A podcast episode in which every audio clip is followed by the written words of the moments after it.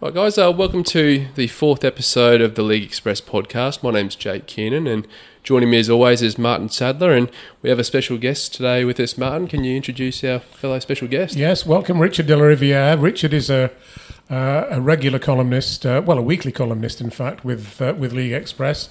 Those people who know our uh, newspaper will know that he writes the Rugby League Heroes series of um, of, of, interviews with very famous players um, who have got a, a, great story to tell. And even more important, he's actually uh, written a book uh, of um, which is based on some of those interviews and some that he's done elsewhere called 50 Wigan Rugby League Legends in Their Own Words. Richard, welcome to uh, welcome to the podcast. Thanks very much. Yeah, it's very exciting about the book, and I'm pleased to be here. And I will just quickly mention uh, we will be doing a separate segment uh, on the book itself straight after the news here, and, and you can stream that on uh, Spotify, Apple Podcasts. Uh, we'll also have the video going up on YouTube. You can find our channel on YouTube at Total RL. Uh, and of course, if you uh, type in the League Express podcast on Spotify and Apple, you can find it and listen to it there as well. Um, I'll quickly touch on where you can get the book as well. So it's my understanding, Martyn, if you go into our Total RL website. TotalRL.com website, yes, yeah, and, and, go into the shop. And it's uh, it's there. It's quite easy to find, I think. Yeah, I'll be at Wigan next Friday signing copies as well. So when they play Salford, Yep. I'll be there before the game, yeah. Yeah, perfect. So if you're a rugby league fan, uh, especially if you're a, a Wigan fan, I guess it's a, a must have for your bookshelf. Uh, must have for Wigan fans, ought to have for everybody else. Absolutely. Yeah. And uh, there's also a number I saw on the website as well. You can call and order a copy, I believe. Um, 01484 401895. That's 014 84 401 895 to secure your copy. So that's fine. Um, yeah, absolutely. But stay tuned for that chat. We'll get into that a little bit later. Um, but I guess we'll touch on the games over the weekend, Martyn. Um, what's stood out for you? We had the relegation battle, um, which had some ramifications. Obviously, there's still well, the relegation battle left. was the obvious game um, that took centre stage this week, and um, I thought Wakefield would probably win it after four successive wins at home, um, but they didn't. Castleford uh, with their new coach, Danny Ward. And, and last the last match Danny Ward coached in Super League, coincidentally, was in 2019 when it was a relegation game between Wakefield and London Broncos. And Wakefield triumphed on that day, and London, despite a valiant season, Richard, I'm sure you'd agree, they, they, they, they had a great season that year, London, but just didn't manage to win that last game to stay up. And the history of Super League might have been quite different if they had. I'm surprised it's taken Ward that long to get back into Super League. It's um, I, I, thought he made a, a, real name for himself because London came up and weren't expected really to win to win much at all. They'd unexpectedly beaten Toronto in that million pound game and they, they came up and they, they, they flew out the traps, didn't they? At first? They did. A lot of it seemed to be down to Danny Ward, but I mean, obviously, I can't prove this, but I figured that Cass actually might turn up on uh, Thursday. Um, I just wonder. I, I, know this might sound daft, but with Wakefield drawing level with them and then becoming favourites to stay up, I figured that just changed the dynamics a yes. bit, and then suddenly Castleford changed their coach, bringing Blake Austin, and it just I, I felt that going into it, a, a, lot had changed over the last couple of weeks. And, well, yes, um, and, and the thing is, of course, that back in 2006 when they played each other on the in the last game yeah. of the season and, and Wakefield beat them and sent them down. Wakefield changed coaches with six games to go and brought mm. John Kear in. So, in a strange sort of way, there's a serendipity there, isn't there? A word that Derek um, Beaumont likes, where Castleford have now done it, brought Danny Ward in for the last six games. And I don't think there was much doubt that there was a, a much livelier spirit among the Castleford players than, the, than there has been under Andy Last. I mean, I like Andy Last as a guy, a great guy, very very knowledgeable about the game technically, but I don't think Andy. I mean, coaches to me fall into one of two categories. They're, they're either great technically or great motivators, and sometimes you get a combination of both, but but not always. And I think Andy was a technical guy. Danny follows you know John Kear in being a good motivator, I think, and and you could see that just the way they came out onto the pitch, the way they played, the way they addressed the game, um, and you know it was. Uh, they always looked as though they were going to win that mm. game. I wonder me. if being away from home might have just taken the pressure off as well. I might have done. I mean, look, yeah. Wakefield had home advantage in that game in, in 2006, and so that's not, a, but an absolute pattern No. there. But nevertheless, it, with it being the first game and they hadn't won for so long, I just wondered if that might have helped, It especially might when especially when they started so well, and then you get a bit a bit of disquiet among the Wakefield. But it was also fans. great to see Greg Eden scoring three tries. You know, Greg is Mm. one of my favourite players because I mean he can do some daft things sometimes, but when he's on form, he's tremendous as a winger. He's got great speed. He knows how to finish tries, which you saw with at least one of those. He actually went through several defenders on his way to the line. Mm. so I think you know it's great to see him playing well again and I believe come that back was his injury. 150th try as well. He's Yeah, one fiftieth try. Yes, he, Yeah. he needed three for it, and he, he got them. You know, which was quite a remarkable feat. So uh, great for him. But of course, the the difference between 2023 and 2006 is that that was the last game of the season. This year, there are still five games to go. Now, Wakefield have got three home games and two away games. Castleford have got two home games and three away games. And their first home game is against St Helens. I think Cassie's fixtures are slightly kinder though. They've both got to play St Helens at home, haven't yeah, they? yeah, Um, they, they've each got a tough one. One's got Catalans, one's got Wigan. Cass have got Wigan away. yes. Um, but I just think Cass might look at those fixtures and just think there's more chance of. Well, I'm sure they will. But, but Wakefield will well, they've certainly got the momentum now. Wa- Wakefield will not just need one more win; they'll also need a points difference They swing. yeah. Um, so they'll they'll need to hope that Castleford get some thrashings, and, and they Yes. maybe when they lose that it's a bit Which now closer. looks unlikely, doesn't it? Let's face Yeah, because otherwise they're going to need four more points than Castleford Yeah. get from well three, but Yeah. it'll be likely before. You could just see in the warm up, I think, just the way Danny Ward was sort of walking around, it just felt different. You know, it just felt like Yeah. there was a, a bit of confidence there in their body language, and I think you know that's where the game was Is, almost isn't it won. amazing how just a change of coach can change so much? It, it's Mm. just it's one thing that I don't think we can explain unless you've been in dressing rooms. It, it's just.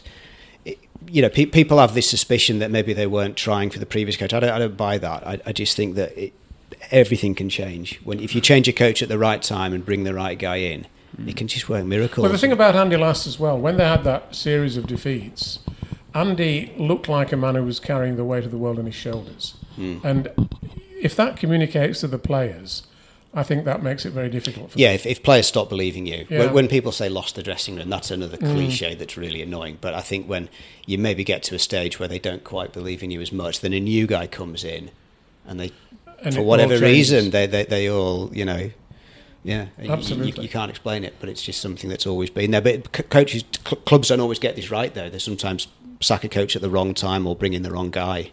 Absolutely. But, but Cass, in the same way that Wakefield did in 2006, just seemed to seemed to have made a good decision. And how Yeah. lucky that someone of Danny's caliber was was ready and waiting to come in. yeah, yeah, absolutely. Yeah, and with uh, many games left in the season, I wouldn't be surprised if there's a few more twists and turns oh, uh, I think so. ahead of the end of the season. So we'll But it, it will be that. tough to see Wakefield recovering from this, though. I mean, the Mm. twists and turns would imply that they'll get a win on the board quickly, but Yeah, with could the have taken performance on the weekend, who Yeah. knows? Well, they play Salford away this weekend, so Mm-hmm. um, you know that's that's a challenge for them. Let's go to Salford. Uh, they bounced back with a 32 point uh, to 8 defeat over Huddersfield. Um, this is a, a good win for Salford considering the form over the past few weeks. Um, what did you and a make bad result game? for Huddersfield as well. But Hmm. but the, the the crucial thing for Salford was that um, if you looked at their team, they had their spine back in place. You know, it was the Brierley at fullback, Croft and Sneyd, and then Andy Ackers at hooker.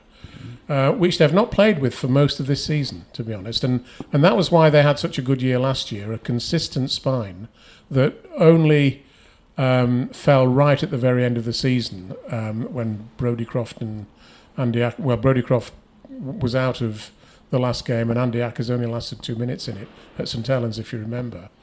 Um, but you know, for, as long as they've got their top first choice spine, I think they're in with a, a great chance at Salford. H- Huddersfield are in a strange position, aren't they? That a few weeks ago they would have been looking at the bottom of the table, Yes. panicking a bit, but they can also still make the playoffs. They if- can, yeah. They're probably running out of games, but is it, are they just four points off? They can still But- do it. But yeah, five yeah. games left is probably not quite enough. But Probably not, but you know the way that um, you know there's Warrington and Hull KR um, stumbling a bit, both sides probably. So that there could still be room for another se- another side coming into the, The- top six who, who are not there at the moment. there's a big logjam there, isn't there? There is, yeah, it's very Six. exciting actually. Yeah. Mm. And uh, it just seems to be the theme this year with how tight uh, the Super League has been. And Absolutely. again, wouldn't be surprised if we saw some more twists and turns heading towards playoffs. But um, Wigan 13 defeat Hull FC 12 uh, in extra time. Yeah, what did you make of this very very unlucky were Hull in my view. You know, and uh, I mean it got to about 75 minutes, and their captain Carlos Tuimavave was uh, yellow carded for a dangerous tackle that that didn't look as dangerous as all that to me. Although he's since been suspended for two matches, so obviously the match review panel thought it thought it was dangerous. And um, after he was sent off, Wigan scored their third try to draw level. Um, Harry Smith couldn't convert any of the three tries, so it went into golden point time. And um, after a couple of attempts, um, Smith did it and kicked a field goal from more than 40 metres out, you know, which was uh, a great achievement, I think. And um, w- would earn him two points in the NRL, of course, Jake, mm. but only gets him one point here. I'd love to know which team has won most games in Golden Point since we had it. I, I, I maybe should have turned up to this with the actual start. Maybe maybe that's what you'd expect, but I, I don't yeah. have it. But I'd, I'd, I'd, I'd, put a couple of quid on we, Wigan. We'll, we, yeah, we, will we'll check that out. Um, yeah. Richard. Yeah, because but, yes, it would be an interesting one. But just on Hull, I mean, I think their fans will still be pleased because I think this is good signs for next season. Oh yeah, not not nothing really to play for this season. And Tony Smith does have a, a, habit of turning clubs around, doesn't he? The problem for Hull is though that they are losing three key players. Uh, obviously, Adam Swift, who's um, I think going to Huddersfield, isn't he? Um, Jake Clifford going back to the North Queensland Cowboys, and Chris Satae, who's going to the Catalans Dragons. Now, those three players have been really significant for them this year, and you know to lose one of them would have been disappointing, but to lose three of them is is incredibly disappointing. Really, I would have thought because mm. you know they're going to be three hard players to replace. Yeah, exactly right.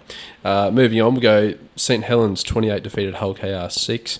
Uh, is this an example of a bit of a Challenge Cup hangover, or were Saints just too strong on the day? I think I think it was a Challenge Cup hangover for for Hull KR. Um, I mean, it wasn't a great place to go the week after you'd lost the Challenge Cup final. Um, you were always going to struggle against St Helens, but they did score a fantastic try if you've seen the highlights of that game, Mikey Lewis's try was absolutely outstanding, and um, it came from a brilliant move downfield involving several players, and uh, you know, brilliant a, a, brilliant final pass. And um, if they could have played like that the whole game, they'd have probably got a much better result. I would have thought. I think the four men's teams who play at Wem- played at Wembley all lost, which does imply yeah. a, a hangover element. I mean, it goes back to the point I've made before. I wish the Challenge Cup final was at the end of the season. Yeah, the I heard you say that last final. week. Yeah, yeah, yeah, yeah, That that would be, especially if one team gets to both. yes, that, that's very exciting. Isn't yes, it, it is. Yeah. yeah.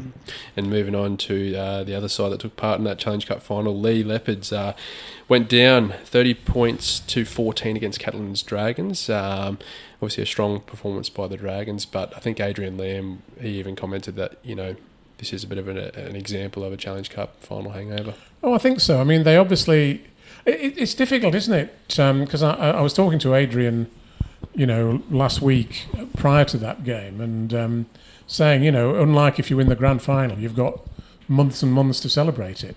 When you win the Challenge Cup final, now you've you've only got a couple of days, it yeah, seems. Yeah, and it, right. it's it's it's very difficult. But um, I can think of instances where a team would win the cup on the Saturday, then they'd have to play a Super League match on the Tuesday, and they'd get thrashed. Yes, that, absolutely. that, that happened to Leeds in '99, I remember. But uh, yeah, I mean, what Leigh have done this season will be remembered forever. But I, it'll take an, an, incredible effort for them to. Uh, to, to, to, well, assuming they go Catalans in the playoffs to, to go and win that, I, I think that this is mm. their season. They've won the cup, and again, it and was a tough. It. it. was a it was a tough ask for them, wasn't it, to, yeah. to play Catalans the week after the cup final? Yeah. But you know they were winning at half time, and, and then they just run out of gas. It seems, and and Catalans are a formidable side this year. They they they really are, and. Um, they look like strong favourites to get to the grand final, don't they? Which, which, be, which will be an interesting one because um, you know it makes it a difficult sell for um, spectators, particularly when there's only a week between the semi-finals and the grand final. Mm. And the thing for me with um, the Catalans is Sam Tomkins. He's only got a handful of games left now. What, writing my Wigan book, one thing that yeah. you know, all these guys are legends, and we sometimes don't appreciate it until they're finished or many years later. But, but Sam Tomkins. What he's a, career he's legend, had! What yeah. an absolutely great fella, amazing to to interview, and uh, yeah, he's he's probably only going to play a handful more games in this country. That's a real shame. Mm, certainly, certainly. And uh, you know, these days, this end of the season, it's the business end, and I think there's a lot of players that are probably struggling to get by weekend to weekend uh, with niggling injuries. You throw in some celebrations after a Challenge Cup final win. With that, it's going to be very hard to recover for the following weekend. So, what are you suggesting? these, guys are professionals. Yeah, that's right. That's right. No, alcohol makes the uh, body uh, recover a lot longer, I guess. Um, but yeah, moving on, we had the Leeds Rhinos 24 uh, defeat the Warrington Wolves 22. This is a bit of a crushing defeat, I think, for the Wolves. Um, I think it's their eighth successive defeat, isn't it? Yeah, which, they, they were which, competitive at least. They, they, they the, the, result was in the balance, wasn't it? Mm. Yeah, um, but it's it's yeah. it's an there's an interesting symmetry, isn't there? They had eight straight wins at the start of the season.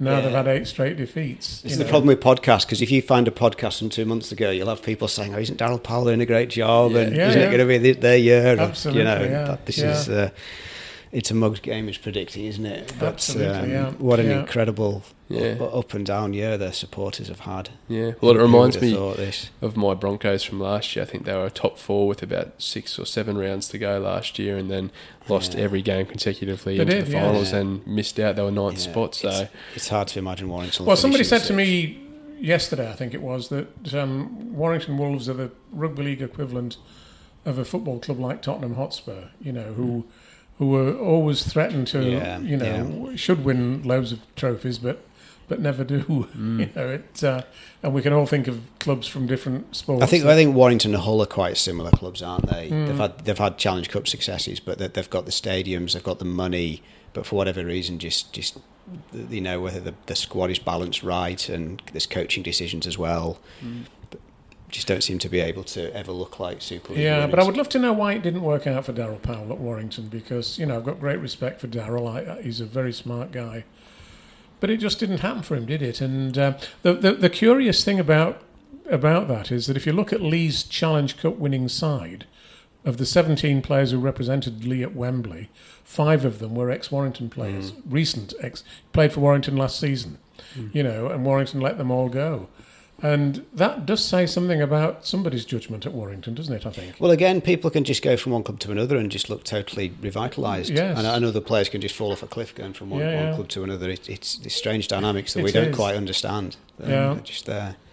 Yeah, well, I guess we'll see if Sam Burgess can turn it all around next year and oh, I can't see wait what he that. can bring to the can't club. Wait for that. It's yeah. going to be fascinating, isn't it? Yeah, yeah bloody oath. I mean, it's, it's interesting. Just just on Sam, it's interesting that um, as as the listeners may know, um, there's some dispute at South Sydney at the moment where he's an assistant coach, with Sam and John Morris, his fellow assistant coach, apparently feeling very unhappy at the kid glove treatment that Latrell Mitchell and Cody Walker are getting from the head coach Jason Demetriou, and um, the news seems to be that they've been suspended from their from from their duties, um, either temporarily or permanently, mm. uh, for criticising Demetriou in, in public, it seems, and you know, which sort of almost. I, I just wonder whether that might mean that Burgess might come here before next season. You know, mm. might come for the last few games of the season, which would be really quite interesting, wouldn't mm. it, if that happened? Yeah, I think, absolutely. I think Burgess is probably the nearest the modern game has got to Ellery Hanley, not not just as great loose forwards, but also their personality yes. and their ability, I their assume, charisma. to just walk into a room and they will just be, you know, everybody will just be like, well, everybody looks at them. The yeah. Matty Johns said that about Malcolm Reilly, and that's why yeah. he was the best coach he ever had. Yeah. Um, but these these appointments don't always work though. The great players don't always turn into great coaches, no, do they? No, so no, no idea. But it's so, it's very good for the competition that is happening. I think it certainly is. you know? Yeah, it's really interesting what's going on at South at the moment too, because they have lost a few games in a row, and there has been evidence and replays shown of just little effort areas where uh, Latrell Mitchell and Cody uh, Walker have come up short. So I think it's worrying signs for the South, and no one's immune to accountability in a club environment. So if, no. if that's true, they've come forward and uh, well, there's a lot to run in that story, isn't there? Yeah, what you're saying, I think. Mm. And the other thing too, I find interesting will be what's going to happen because obviously we know Russell Crowe has a very close relationship with Sam Burgess. I can't see Sam Burgess being shown the door without Russell Crowe's permission. So. Mm. Um, and John Morris also, like he's a promising up and coming uh, future head coach. He's mm. been you know, playing He's linked with West Tigers, Benji Marshall, isn't he? Yeah, which would be a great pickup for the West Tigers, yeah, yeah. I think. Um, yeah. So, yeah, very interesting times, and it looks like South are in danger of dropping out of the finals race completely. In great danger, I would have said. Yeah, yeah. It's a big risk for Burgess as well, though, taking this job. I mean, people are looking at it from Warrington's point of view, but of course, Burgess has lived in Australia for a long time now, apart from the, the you know playing for England Rugby Union. That didn't last long. Mm. It's a big big risk for him because you know if, if he goes the same way as Daryl Powell, because mm. it's not just a reflection on the coach's ability; it's a reflection on the club and where they are and what, what sort of club they are. Mm. And if, if you know if he just doesn't find anything at Warrington to his liking and that you know it, it, just doesn't work out, there's a real clash there. Then it sets his own coaching career mm. back. I mean, it's extraordinary. I don't way. think Warrington have won the championship for something like 60 is it? It's 1955. 1955, mm. yeah. I mean, for a club of their size, yeah, it's incredible. that's an incredible statistic, isn't it? Mm. Mm. mm. And the, the thing about the Sam Burgess appointment is you can uh, draw some contrasting similarity, or some similarities, I should say, rather than uh, with uh, Benji at the West Tigers at the moment. Uh, that's other news. We've seen Tim Sheens stand mm. down from his head coaching role with the Tigers.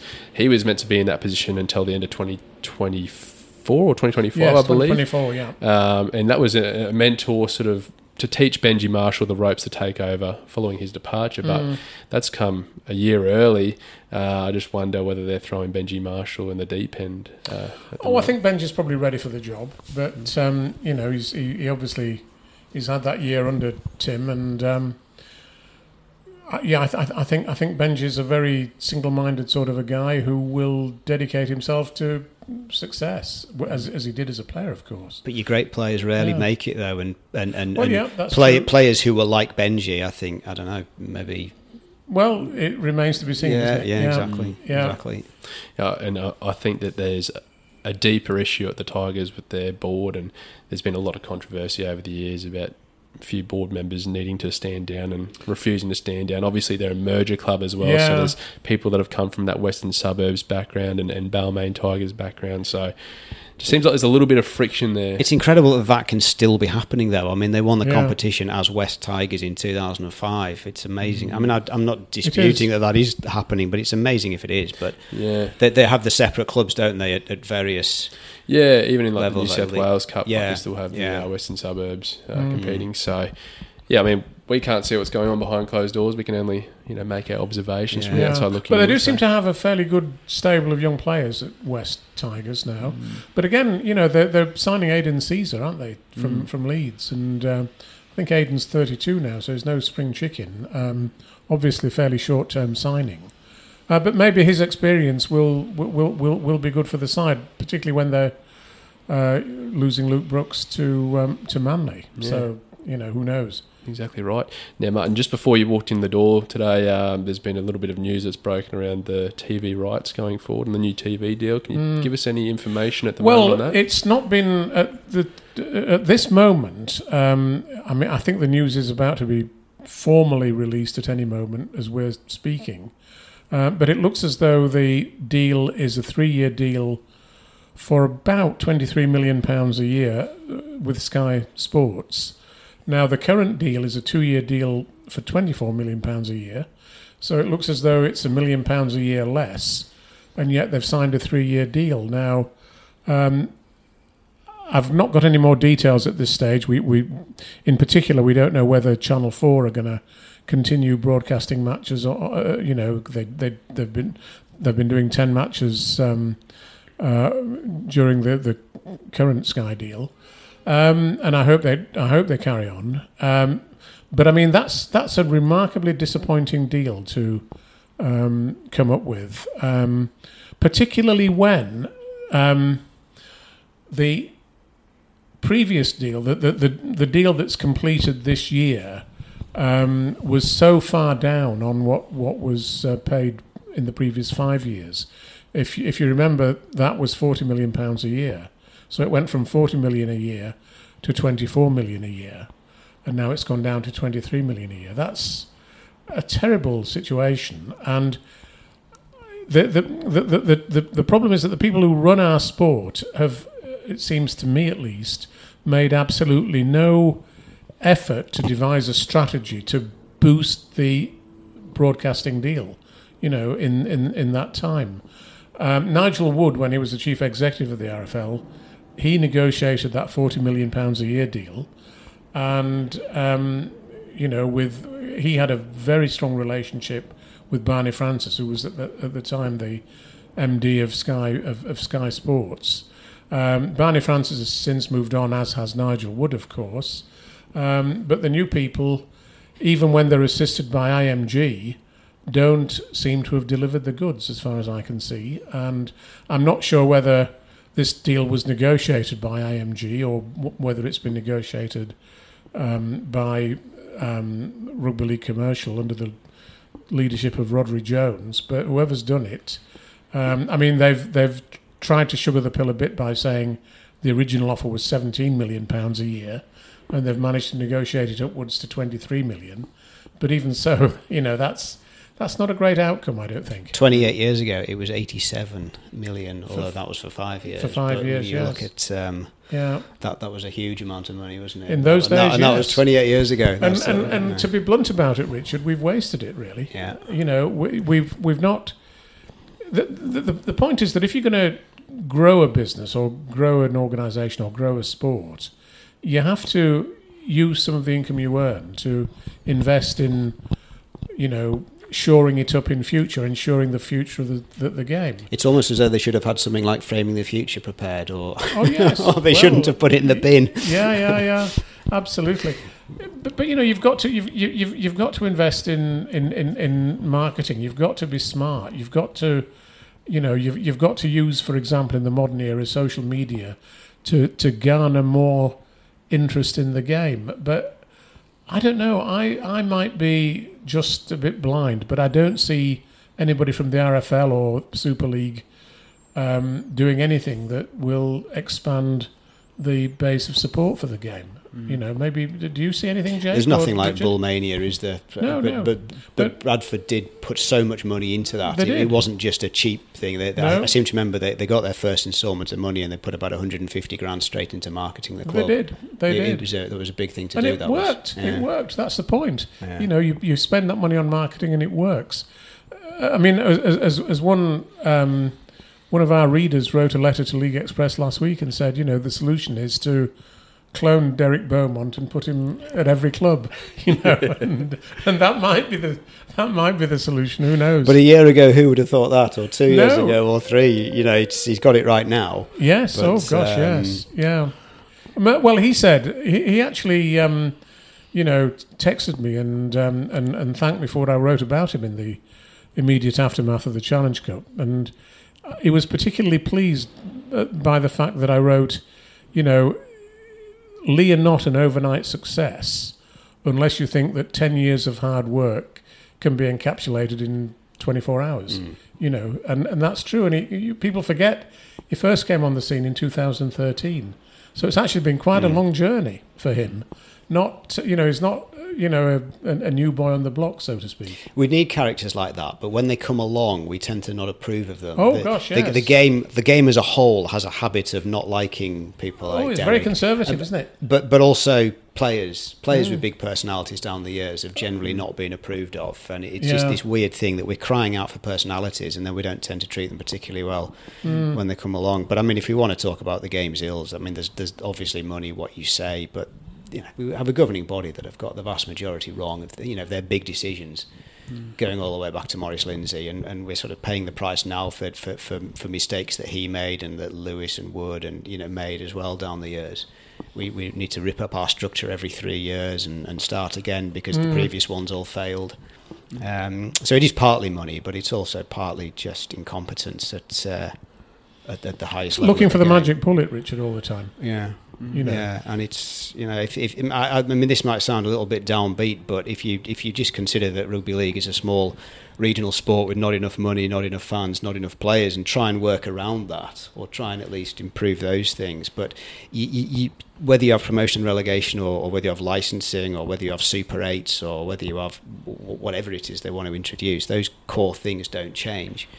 No. Um, and so I, I, you know, I'm not sure whatever whatever structure will work. The thing that's disappointing for me about the game at the moment and about this potential new deal that we've been talking about is that the World Cup last year was supposed to be a you know a, a generational event, wasn't it? It was supposed to um, get far more people interested in rugby league, and it and it didn't. Quite frankly, I don't think. Well, it, it a lot of people engage with. I mean, the women in wheelchair. I think a lot of people engage with those things for the first time, and those World Cups were very very good.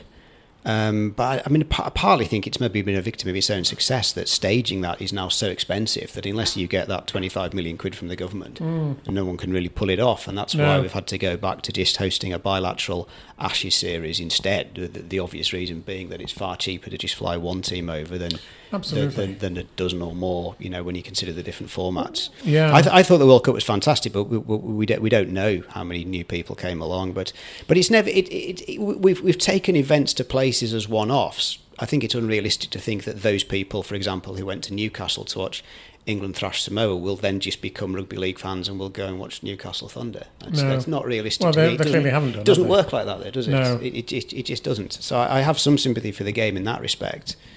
Um, but yeah, it's it's it's it's a real shame what's happened with the World Cup. Mm.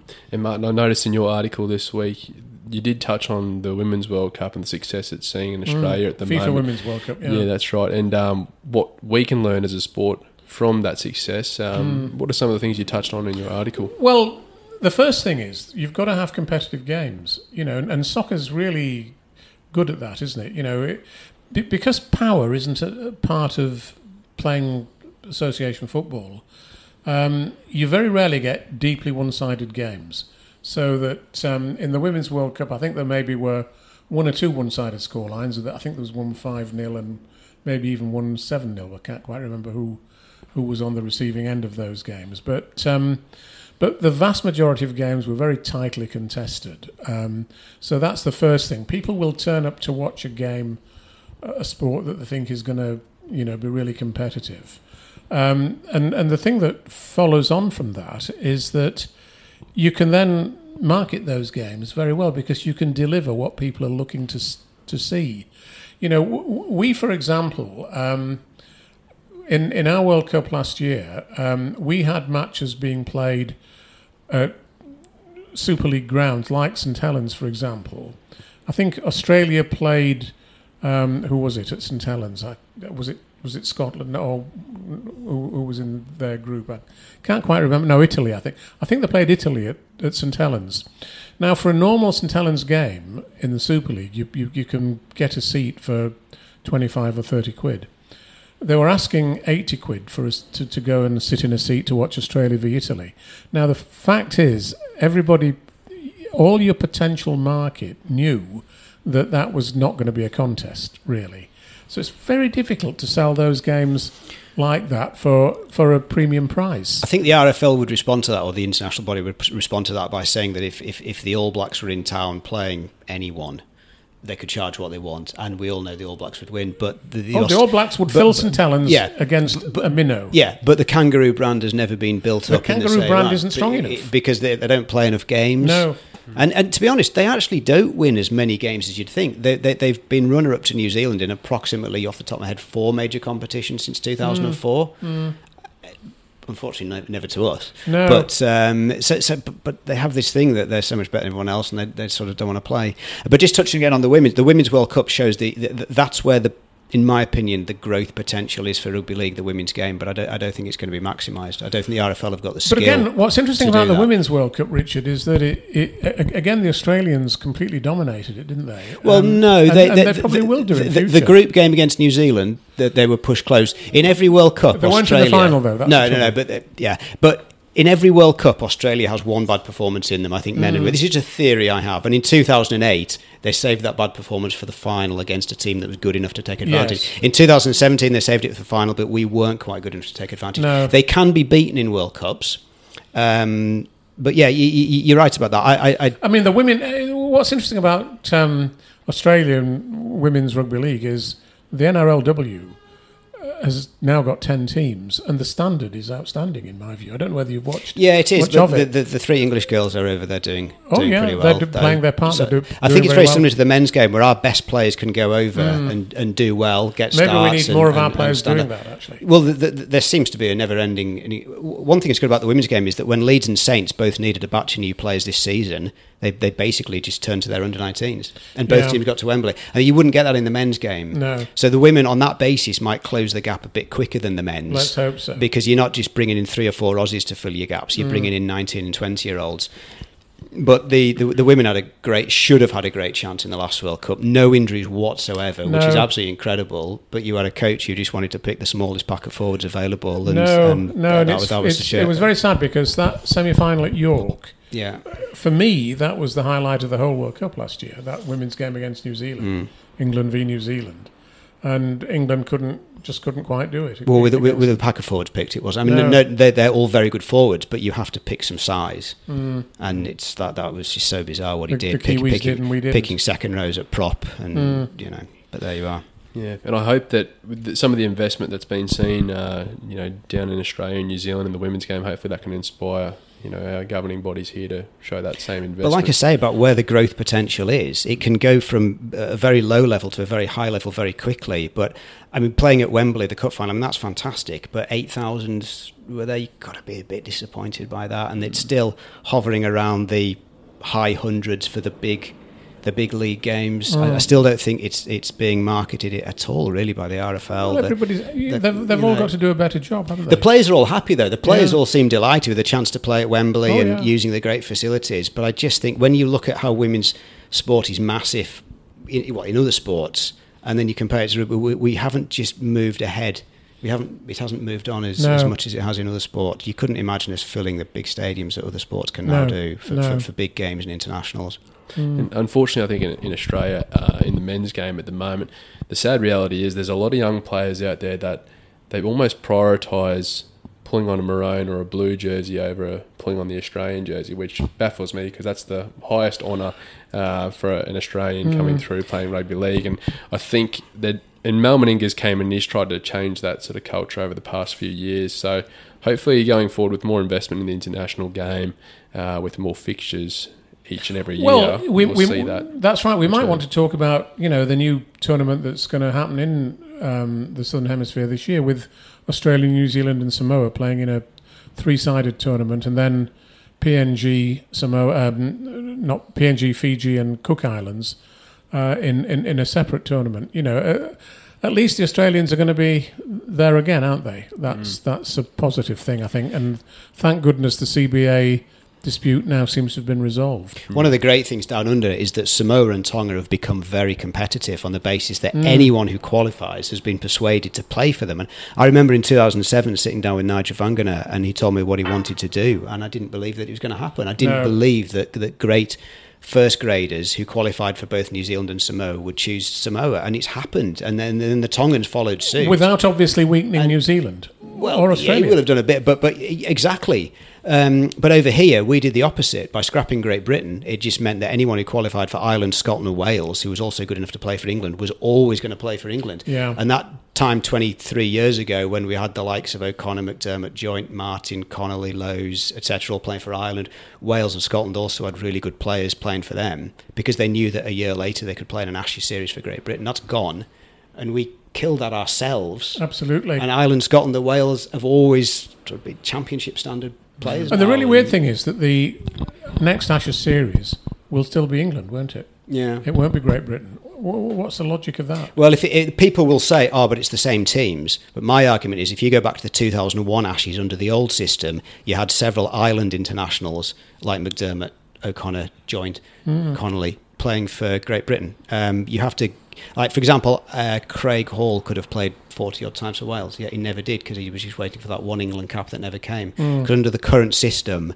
playing for England is too attractive, and, and playing for the other Wales, Scotland, Ireland just isn't attractive enough. No, Um, and that's what happened when they scrapped Great Britain, and it was such a mistake. And, it was. And it was Richard Lewis's doing, actually, Yeah, wasn't it? yeah, Mm. yeah. And it's funny uh, in the NRL at the moment, or back home, there's a lot of uh, controversy around the eligibility rules. Obviously, we've seen with Samoa that you've got players like Brian To'o, Jarome Luai, um, you know, Stephen Crichton, uh, all playing for Samoa, but also representing the Blues at the same time. And it's because the, the tier system. So if you're a tier one team, you can't do that. But if you're a tier two, you can. So it'll be interesting to see what happens with uh, Tonga and Samoa going forward. Because I think they'll resist being moved up to tier one. Yeah, exactly right. Yeah. Well, they can't. They can't ruin that. Mm. If, if they make these players choose between state of origin and, and Tonga Samoa, that's going to be such a shame. yeah, will. that's right. The, Yeah. the, the Aussies have had too much of a stranglehold over this. Mm. You know, it's Yeah, No exactly offence. right. No, no, that's fine, mate. I, I definitely see it. Like seeing more competition in the international game, that's for sure. yeah. Um, but yeah, I guess we'll move on to some other news. Um, Ian Watson, he's called for an investigation into the six again rule uh, a bit recently. Um, I know for me, I find that you know a six again rule isn't that much of a reward once you've been you know, held down an attack. I'd much prefer take a kick for touch and uh, advance my way up the field.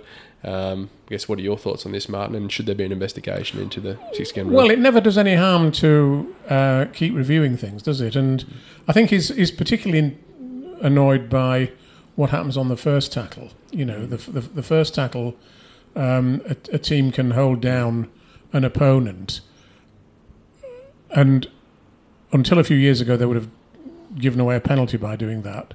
Now they just give away a six again. But when it's on the first tackle, that's not much of a deterrent, is it? Mm. So, you know, I think I think his suggestion, if I understand it properly, is that it should revert to being a penalty on the first tackle. And I, I agree with him on that. I think that's a, a very sensible idea. It all goes back to the fact that new rules come in all the time. What on average, Without four or five a year, through. without really a lot of them being thought through, and a lot get scrapped, a lot get modified, and, and the bigger picture is is that the game looks completely different every five years to what it It did look like, and that's why you lose fans. Yeah. yeah, Well, it's one reason. Yes. Yeah. The, yes. Yes. It's a complex, um, a complex thing, isn't it? Why, why, why does rugby league lose fans in a way that? How long have you got? Should, we, should we book a, a hotel we'll, we'll Mm. We talk about to, this for the next 24 Yeah. hours? I mean, look, as far as I'm concerned, if, if I, I reckon there have been 100 rule changes since the mid 90s, because it's roughly four or five Mm. or, or, or sometimes more a year. If I could press a button and go back to how the game was then, I would, I would unhesitatingly do it. Because, Mm. you know, the 40 20's good, the corner flag being removed from part of play. That's been good. It's hard to think of many others that Mm. have really been that good and i think i think the game ultimately has suffered from too many rule changes. And fans suffer because if you're a casual fan and you go to maybe one or two games a year like a big derby then you don't know the rules No. so when you talk about six again i bet there are people who've got no idea what that is mm. and the hooter goes what's that particularly when you're at the Half ground, you know, it, it's it's not explained to you, is it? In in, in any sense. So yeah, I agree. with But we that. always used to we always used to love the fact that our code of rugby was the simple one and rugby union was the complex one. Mm. And we, we if we change again this this year November December we'll get an email saying there's been another four rule changes. Well, if, mm. if it doesn't happen, it's the first one. it's the first time since Yeah. Greg McCallum came over here in the mid '90s. Yeah, and we've had uh, a few fans in uproar over the past few weeks. There's been a big crackdown on pressuring the passer, pressuring the kicker, and uh, you know, contact after they've you know, gotten rid of the ball. Um, the refs seem to be cracking down really hard on, on this at the moment. Um, what Well, we saw that in the Martyn? cup final, didn't we? With Elliot Yeah. Min Minchella being yellow carded Mm. um, for a, a, a, a late hit on Lachlan. Or was it Lachlan Lam or was it um, Ben Reynolds? Can't- Ben Reynolds. Ben Reynolds, yeah, yeah, Ben Reynolds. Um, yeah, I mean, I think it's very important to protect kickers, and I do think any late challenge on them should be penalised at the very least. Whether it should always be a uh, a yellow card or not, I'm I'm more dubious about. Um, it's interesting that in that case, um, Minchella didn't get his, or did he get his suspension, or was it? No, he did. He got a one game, didn't he? I think. I believe so. Yeah. Well, a, a suspension implies it should have been a red card, just logically. Yes, it does. The yeah. other thing, I mean, they, they bring these crackdowns in mid-season, Mm. and then something like that happens in a cup final. Just random crackdowns Yeah. will come along, and then a lot of them again just get forgotten about a few weeks later. They often come in at the start of the season. If you're you- a coach or a player, you need to know the rules at the start of the season, and you need to know they're not going to change. One of my favourite rugby league stories is when the 10 metre rule came in. It was two months into the season, and, and all the coaches just got a phone call one Monday morning saying, This weekend you're going to play 10 metres rather than five. That, that was and that's the biggest rule change since the introduction of limited yeah, that was that was the Morris which also, special. which also came in mid-season. Yeah. Uh, you know, Yeah. Yeah, You think about how much more speed you can get up over that five metre period. Like, Yeah. I'm But isn't it incredible how much it changed the game? Because Yeah. yeah, just yeah, it opens just- it right up, you know. But yeah, um, yeah, I guess we'll see. And I agree with you, Martyn. I think penalty is sufficient enough, uh, but some of these uh, ten in the bin sin bins we've been seeing has been quite I think, ridiculous. I think there's a lack of understanding from from certain people maybe who come up with these rules of, of, of how big a punishment a sin binning is. Mm. I remember Challenge Cup semi final in 07 when Stacey Jones got sin binned for delaying a tap restart. And it nearly cost Catalan Dragons the game because Wigan in that 10 minutes scored two or mm. three tries. And it was incredible that that could have been. People listening to this will say, well, he shouldn't have done it. But the punishment's got to fit the crime. Yeah. And a sin bin, you can score realistically. You see, you, three- you, two or the- three you- tries. you could potentially, if you think about it seriously, you could potentially have a much more graded system of punishments. For example, um, you could yellow card a player, and that player, like Minchella in the cup final, could leave the field for 10 minutes. But you could potentially bring another player on in place of him so that it's the, the player who's committed the offence who suffers, but not the team as a whole.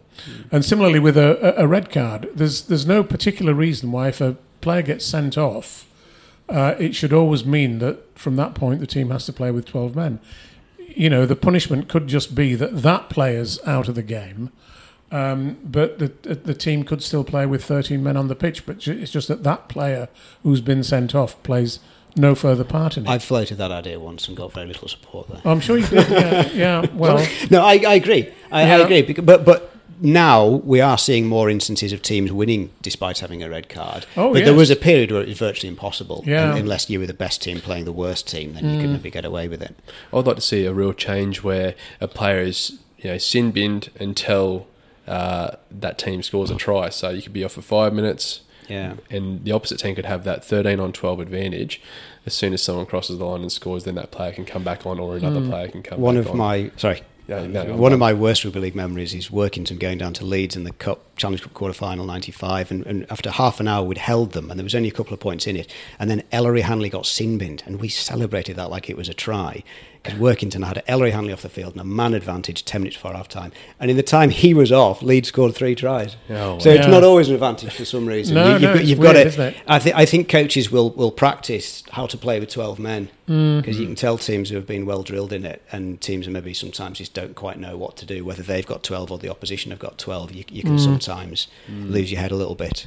That's the thing. I think these days, when uh, a team is attacking a line that has 12 men, the fullback defends in the line anyway, so there's no real difference. But one way you can get him is a little grubber in behind if the fullback's not there to cover. But um, yeah, I think it's a it can be a huge game changer when one of your key players is sent off.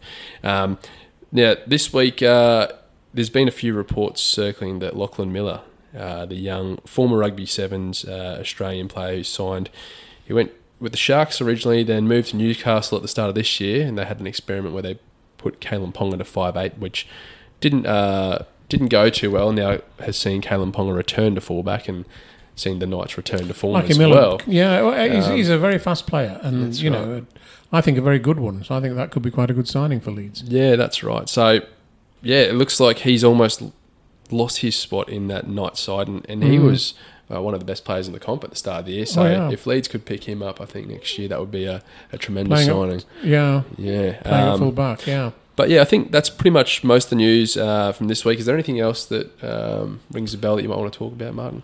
No, I don't think so. I think we've covered a lot of ground there. Um, thanks, Jake and Yeah. Richard. Thanks for your contribution, Yeah, absolutely. and uh, perhaps we can move on to a new discussion um, in a few moments about the um, Richard's book. Yeah, exactly right. Well, we'll uh, end this part here. Um, obviously, stay tuned for the uh, next episode with Richard on his new book. Um, it's one you're not going to want to miss, especially for the rugby historians uh, out there and uh, Wigan fans, of course. So, uh, thanks for listening. Don't forget you can uh, listen to this or, or watch it on YouTube. Uh, you can also find this on Apple Podcasts, Spotify. Um, go and subscribe to the YouTube channel if you have a, a spare moment. Total RL. And uh, yeah, we look forward And to take doing out a again. subscription to League Express as well, of course. which, Exactly uh, right. You know, we ought to mention. We have to mention that. That's right. Right. Well, thanks, gents. Uh, we'll see you in the next one. Thank you.